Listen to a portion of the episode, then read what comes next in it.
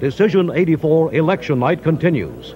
Sponsored by Manufacturers Hanover, the financial source worldwide. By the Goodyear Tire and Rubber Company. And by AT&T, we're reaching out in new directions. Now from the NBC News Election Center in New York, here is Tom Brokaw. Good evening, everyone. It is now 8 p.m. Eastern Time, and uh, a number of key states have closed their polls just in the last couple of minutes Illinois, Massachusetts, Michigan, Missouri, New Jersey. On November 6, 1984, America crowded around its TV screens to see who would become its next president. And in that NBC News clip I found on YouTube, you can hear Tom Brokaw rattling off states as their polls closed. It was really no contest. Incumbent Ronald Reagan won over his Democratic challenger, Walter Mondale, in a landslide. And people watched as those reports came in. But across the country, a whole world from Washington, D.C., people in the small town of Windsor, Colorado, were trying to wrap their heads around another news story.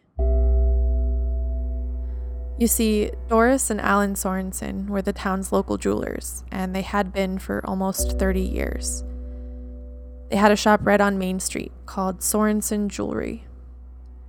Doris would often be found standing behind the shop's glittering displays of jewelry and gems, and Allen would work behind the scenes, tinkering with broken watches and fixing loose ring settings. They were known as kind people a quiet couple who largely kept to themselves. They didn't make waves in Windsor, or headlines for that matter, until November 1984. The news spread quickly, as it's apt to do in a small town, and two days after it happened, it was confirmed in the pages of the town's weekly newspaper, the Windsor Beacon. Of course, it was plastered on the front page but for continuity's sake, it was also tucked into the weekly crime roundup on page 4. November 5th, 10:45 a.m. it read. Officer discovered the bodies of Allen and Doris Sorenson at their residence on Locust Street.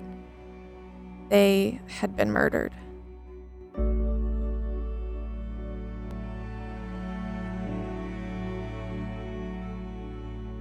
I'm Erin Udell, and you're listening to The Way It Was, a Podpast podcast. In this episode, I take on Windsor, Colorado's only cold case homicides the unexplained, ice cold Halloween slayings of Allen and Doris Sorenson.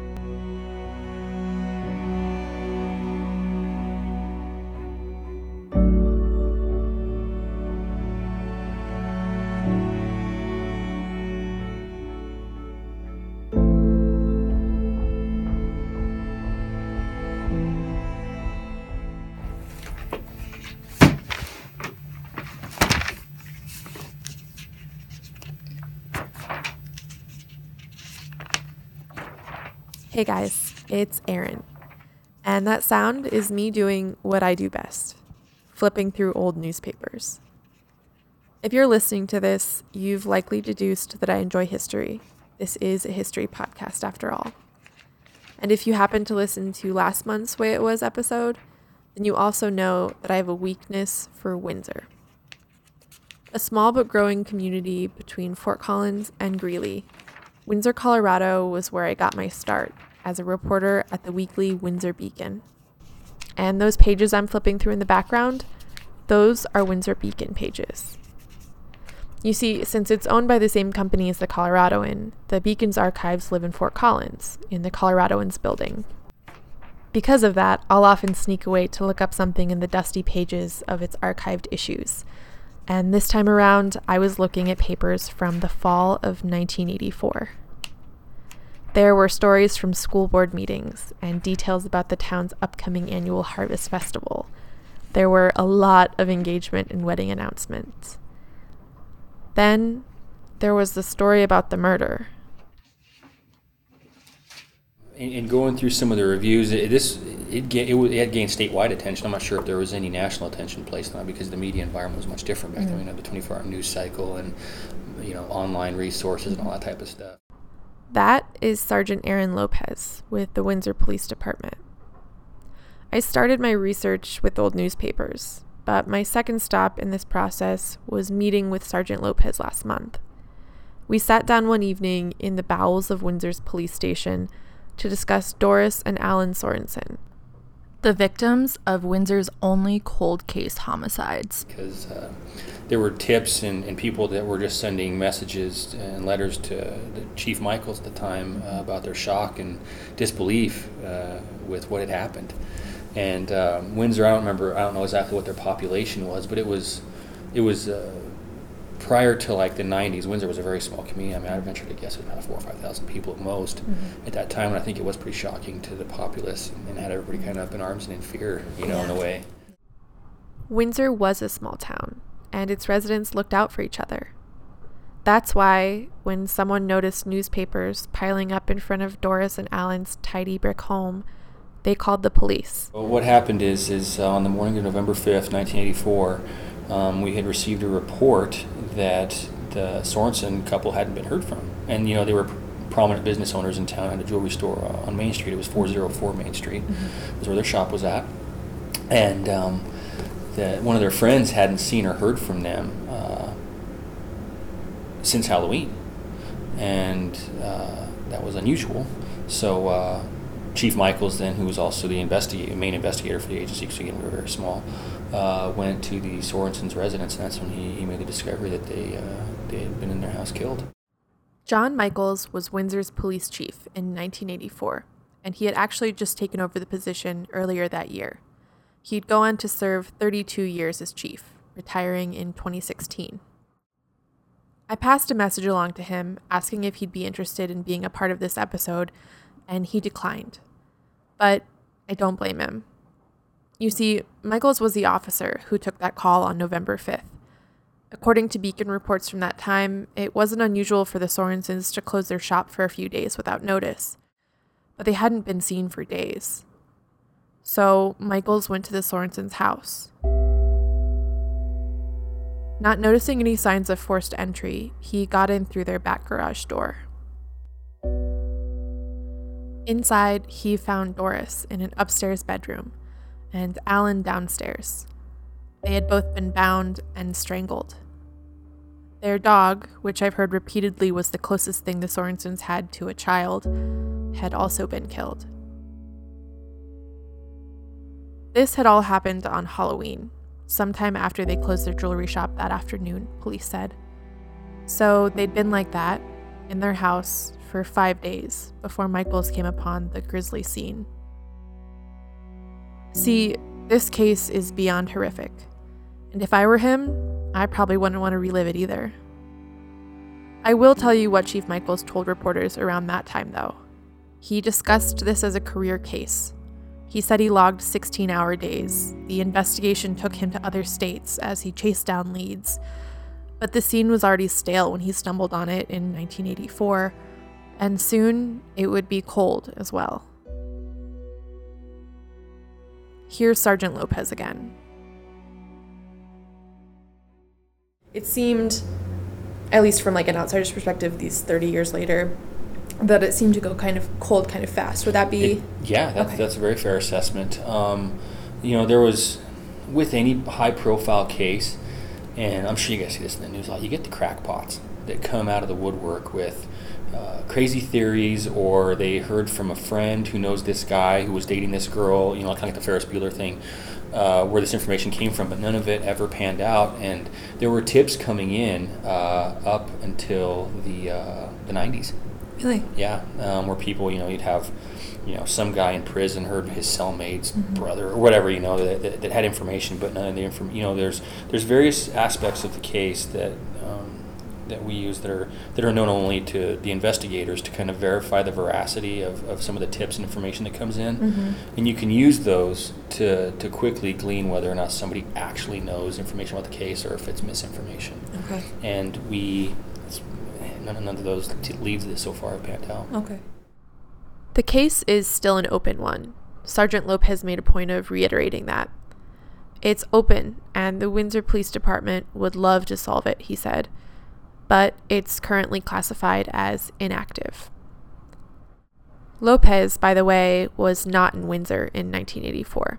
He didn't join the department until 2006. And it wasn't until the spring of 2014 that he decided to take a look at the old Sorenson homicides. I served as our detective uh, from 2013 uh, through most of 2015, mm-hmm. um, and uh, there was a point where I was I was working some cases and I had kind of um, resolved a lot of the stuff that I was in my caseload, and I had uh, a little bit of extra time that I wanted to try to do something with. I mean, I, you know, I take on a small project, everybody does.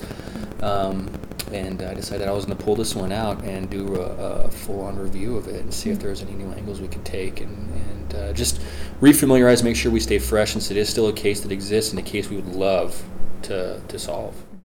What would it take to resolve this case 33 years later? Well, um, it would take somebody coming forward with any information um, that would be able to corroborate some of those control details that we have uh, as known facts in the investigation. Uh, that would link direct knowledge and can say, you know, who did it and why. Mm-hmm. One of the things we're running into that I noticed during my reviews is we, you know, there's obviously persons of interest and and, and people that we spoke to that we thought may have been involved, mm-hmm. and um, this case being as old as it is now, people are dying you know, I mean, they're just getting old, getting sick, whatever. Because uh, 1984, um, you know, anybody who had, had done it then, you know, would, you presume be adult age. You know, could have been juveniles, but you never know. Um, and they're reaching that middle age time when people have heart attacks and, and you know poor lifestyles catch up with you and things like that. So, mm-hmm. uh, a matter of fact, I mean, um, Allen, the, the, the male victim in this case, was born in 1905. So if he was alive, I'd be 112 years old. That's crazy. Yeah, and then uh, uh, Doris, the uh, female victim, was I believe born in 1918. Mm-hmm. So she'd be 99. Sergeant Lopez and I talk a bit more later in this episode about specifics of this case, including leads that were publicly wondered about around Windsor, how crime scene investigations have changed since the 1980s, and of course, I had to ask him about DNA. But first, I wanted to chat about the elephant in the room, or in this case, the giant plastic tote in the room. When I was setting up for this interview, Sergeant Lopez excused himself for a second and came back lugging this giant clear box. From the outside, you could see binders and paper files neatly sandwiched inside. On it, there was a little label Sorenson Homicide.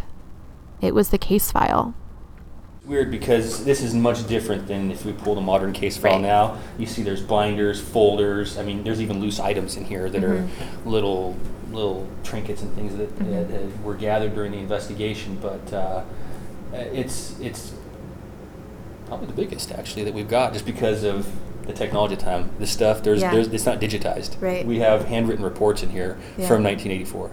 Now, I didn't get to see anything from the file. It is still an open investigation. But Sergeant Lopez pulled a few things from the box. They were pictures of Allen and Doris, and they were the first pictures I'd seen of the couple. When I started researching this case, even before I sequestered myself in the Beacon's archives, I did what all millennials do I Googled. I Googled the Sorensons, and the only thing that came up was their listing on the Colorado Bureau of Investigation's online cold case database. There were no images attached, and to my knowledge, no other stories have been written on them for what must be decades. Because of that, I had no idea what they even looked like. The first picture Sergeant Lopez showed me was from the 1960s. In it, Doris and Allen are standing in front of a sea of trophies. As the town jewelers, they engrave trophies for Windsor's sports teams and school spelling bees. Doris is smiling in the picture, her dark hair swept up out of her face, and she's clutching the couple's dog at the time, a white poodle. She was likely in her early 40s then. Allen, probably in his mid 50s then, kept his hair neatly combed against his head. He's looking at something out of frame, and his mouth is set in a straight line. He strikes me as the more serious one. But beyond the black and white picture, I learned what Doris and Allen were like in real life. And I talk about who would want to hurt this sweet couple and why. More on that after this break. You're listening to The Way It Was, a history podcast brought to you by the Coloradoans Facebook Messenger alerts. Would you like to be the first to know when news breaks in northern Colorado? Or are you more of an entertainment junkie who would love to see the best options of things to do this weekend? Sign up for the Coloradoans alerts on Facebook Messenger for a truly customized news experience. Visit facebook.com slash Coloradoan and send us a message to get started.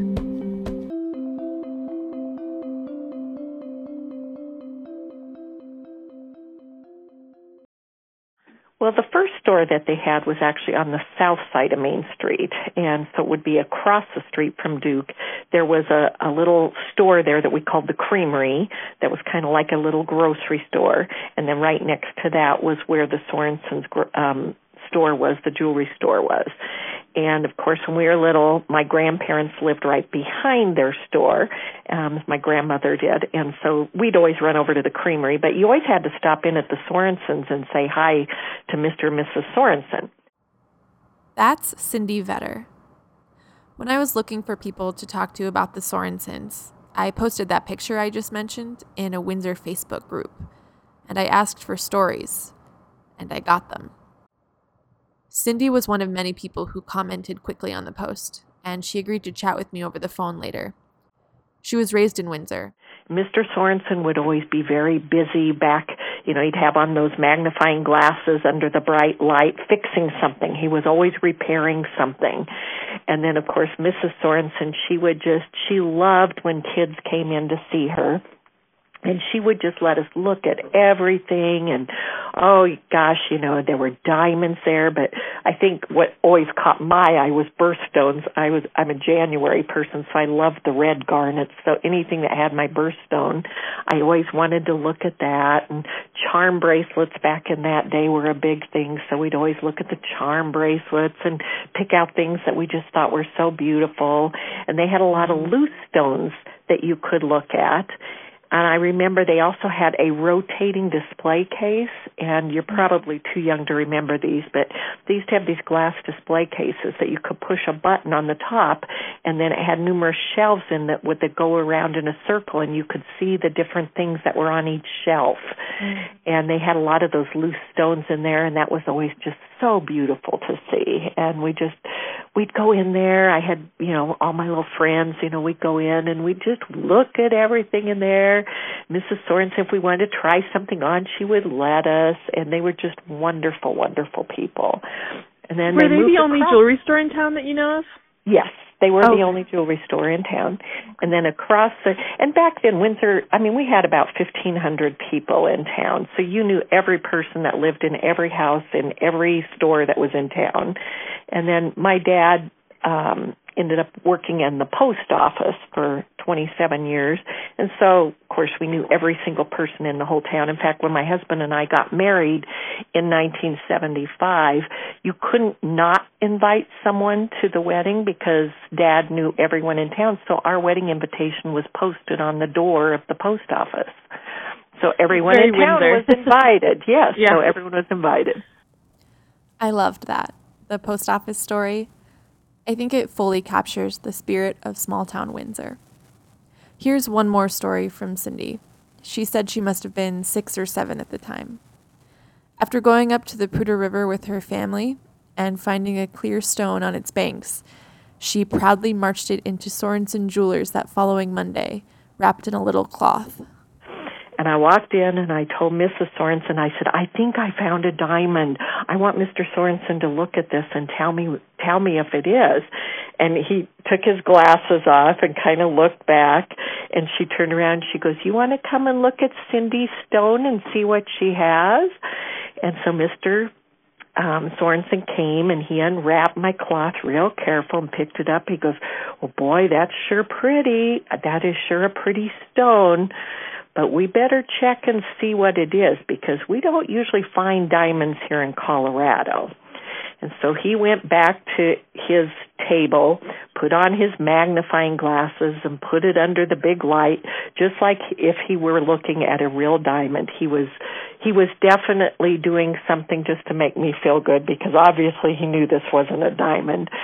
And he looked at it carefully and over and over and over and he brought it back to me and set it back on my cloth and he said, you know, this is a beautiful stone, but unfortunately it's not a diamond. It's just some type of cut glass, but it is a beautiful stone and you should be very proud that you found this.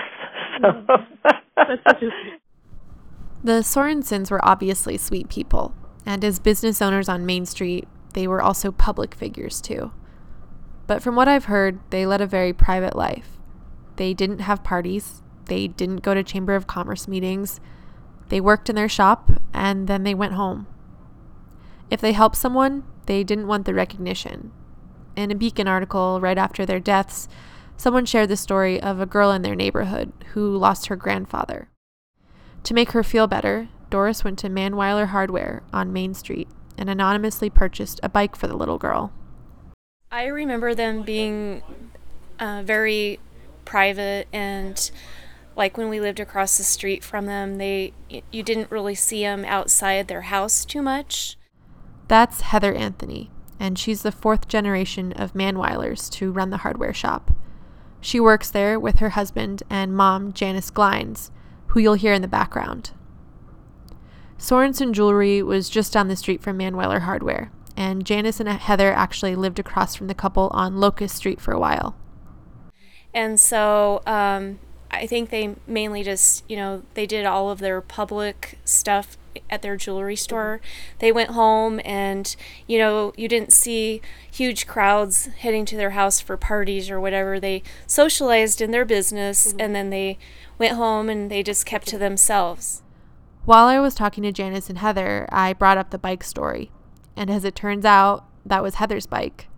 They sold it to Doris and delivered it anonymously to the little girl. Um, how long have, have you both lived in Windsor? All our lives. Okay. Mm-hmm. Do you remember anything of this magnitude happening?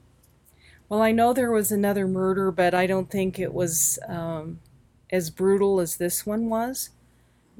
And after that, we had a run on lock sets and deadbolts. Everyone was interested in securing their house because it scared a lot of people. And one other fact that I do know from Halloween, because I used to trick or treat in the neighborhood, my grandpa would take um, myself and one of my friends trick or treating, and they always, you know, had their house dark on Halloween, and so we never went by their house, but so it was just, you know, common for them on a Halloween not to have trick or treaters come to their door. And so if anybody had actually come up and, you know, been trick or treating, then maybe something would have been discovered mm-hmm. at that point. The, it wasn't it wasn't out of the ordinary the ordinary see, to see them not having their lights on okay. on Halloween. The nature of this crime, coupled with the fact that it happened on Halloween of all days, changed Windsor a little bit. In the responses I got from that Windsor Facebook group post, I heard from people who said they started locking their doors at night, a first for the small, quiet town. And since it's still unsolved, there's obviously this air of mystery that still surrounds the case. While I was compiling interviews, I noticed that people were happy to talk about who Doris and Allen were. But they were less apt to speak freely about who could have done it or why. One thing kept coming up, though, as I was putting this podcast together the burglary. You see, the Sorensons had a beautiful shop with a wide selection of expensive pieces. And almost an exact year before the murders, on the night of October 30th, 1983, or early that next morning, Allen and Doris's shop was burglarized. The thieves cut a hole in the roof of the building to get in, and they walked away with more than $27,000 worth of gold rings, loose diamonds, and precious gems. About 90% of that haul was recovered just a few months later, and seven people were arrested for the crime in February 1984. The three men who ended up being convicted for the crime were all in custody at the time of the Sorenson murders. Here's Sergeant Lopez again, chatting about this a bit further in a follow up phone call. So, yes, uh, the jewelry store on Main Street was uh, burglarized it uh, there was no robbery um, because it was an overnight thing, so there was no people present, which wouldn't make it a robbery. It'd be a burglary. Oh, okay, uh, okay.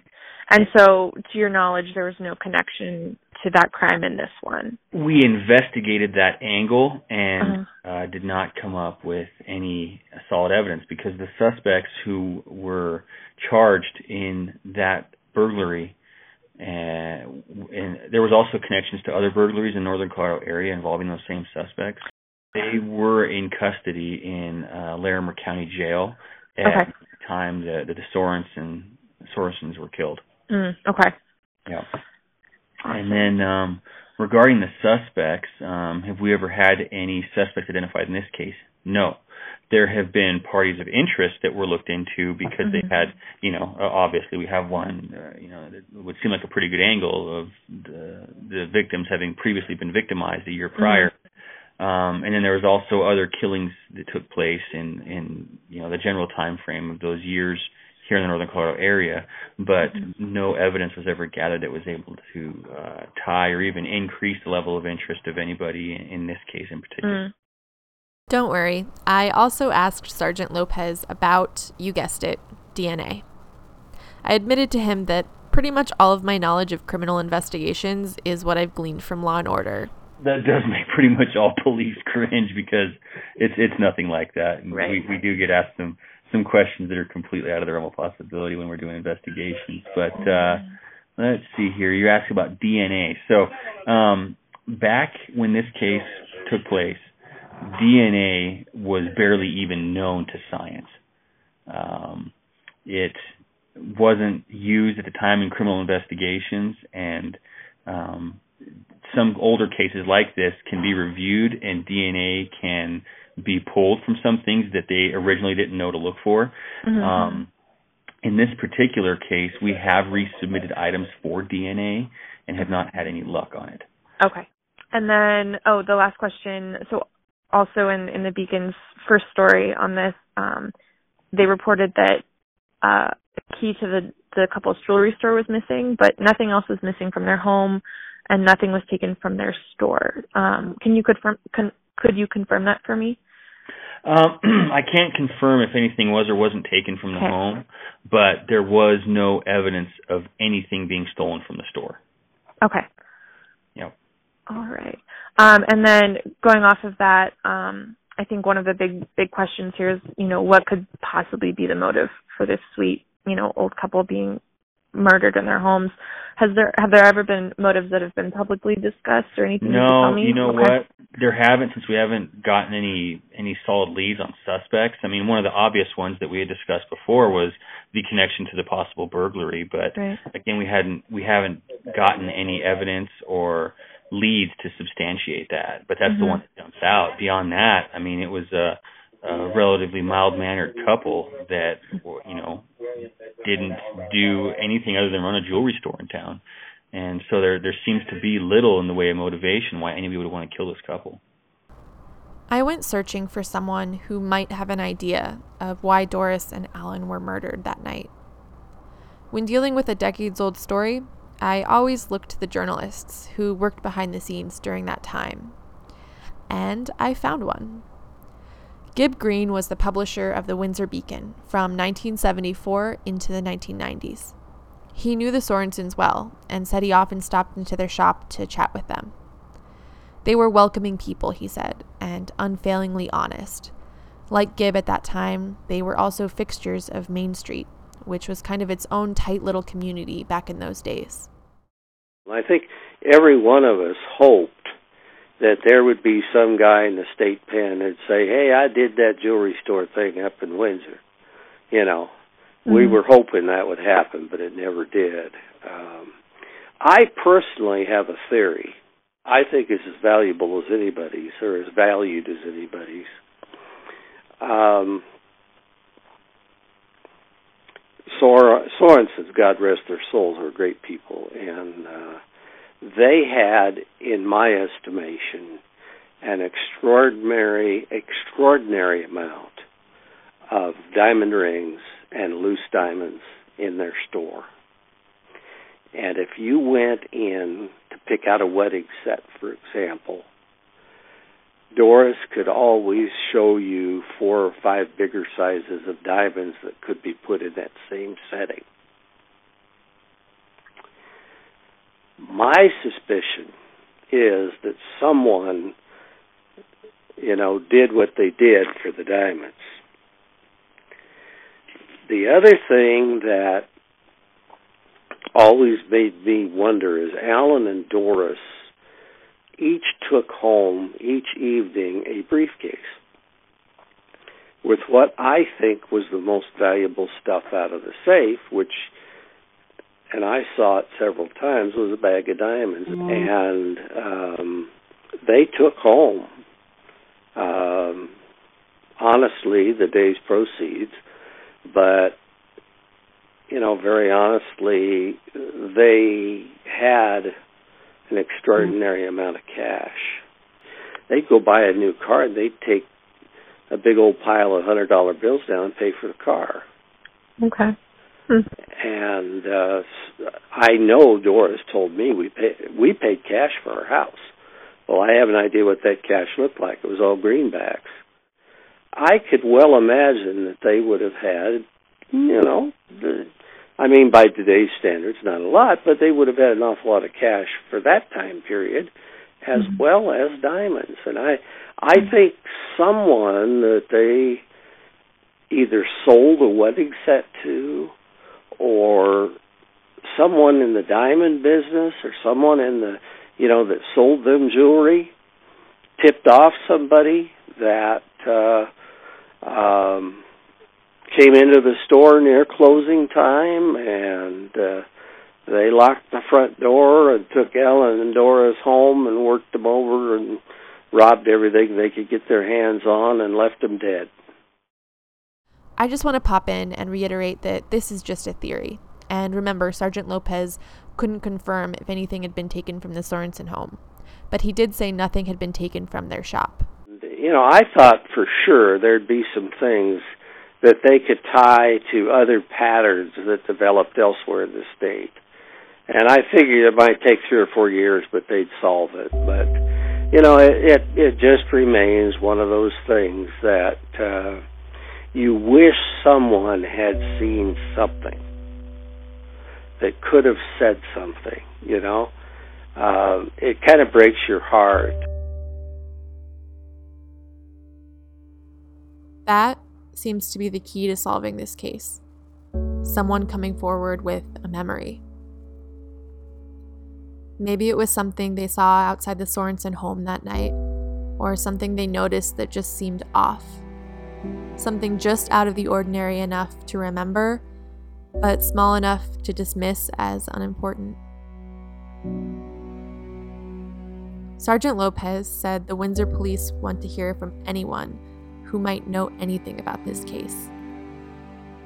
If you have something to share, please call the Windsor Police Department and ask for either Sergeant Lopez or Sergeant Shane Line.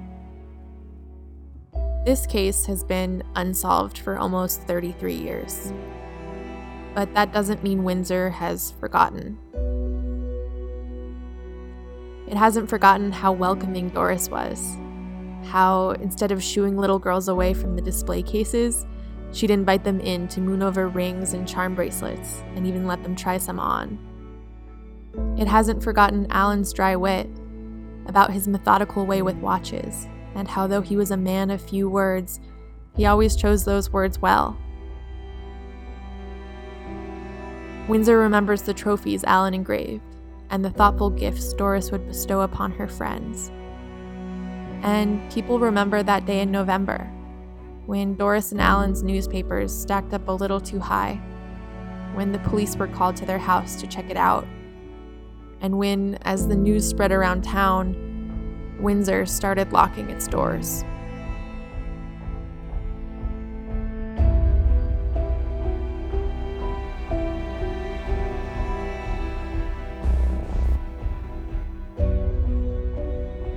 I'm Erin Udell, and you just listened to the eighth episode of The Way It Was, a Podpast podcast presented by the Fort Collins Coloradoan. The Way It Was takes on a different Northern Colorado history topic each episode, so look for new episodes on the second Thursday of each month on SoundCloud, Stitcher, and Apple Podcasts. If you haven't subscribed to this podcast on Apple Podcasts yet, give it a try and drop me a review through the app so I know how we're doing. I've also posted a small story to go along with this podcast on coloradoan.com, and I've included some pictures of Allen and Doris working in their shop if you want to take a look. And if you like the work we're doing at the Coloradoan and want to subscribe, head to coloradoan.com slash subscribe slash podcast. Again, coloradoan.com slash subscribe slash podcast. Thanks again for listening, guys. I'll talk to you next month.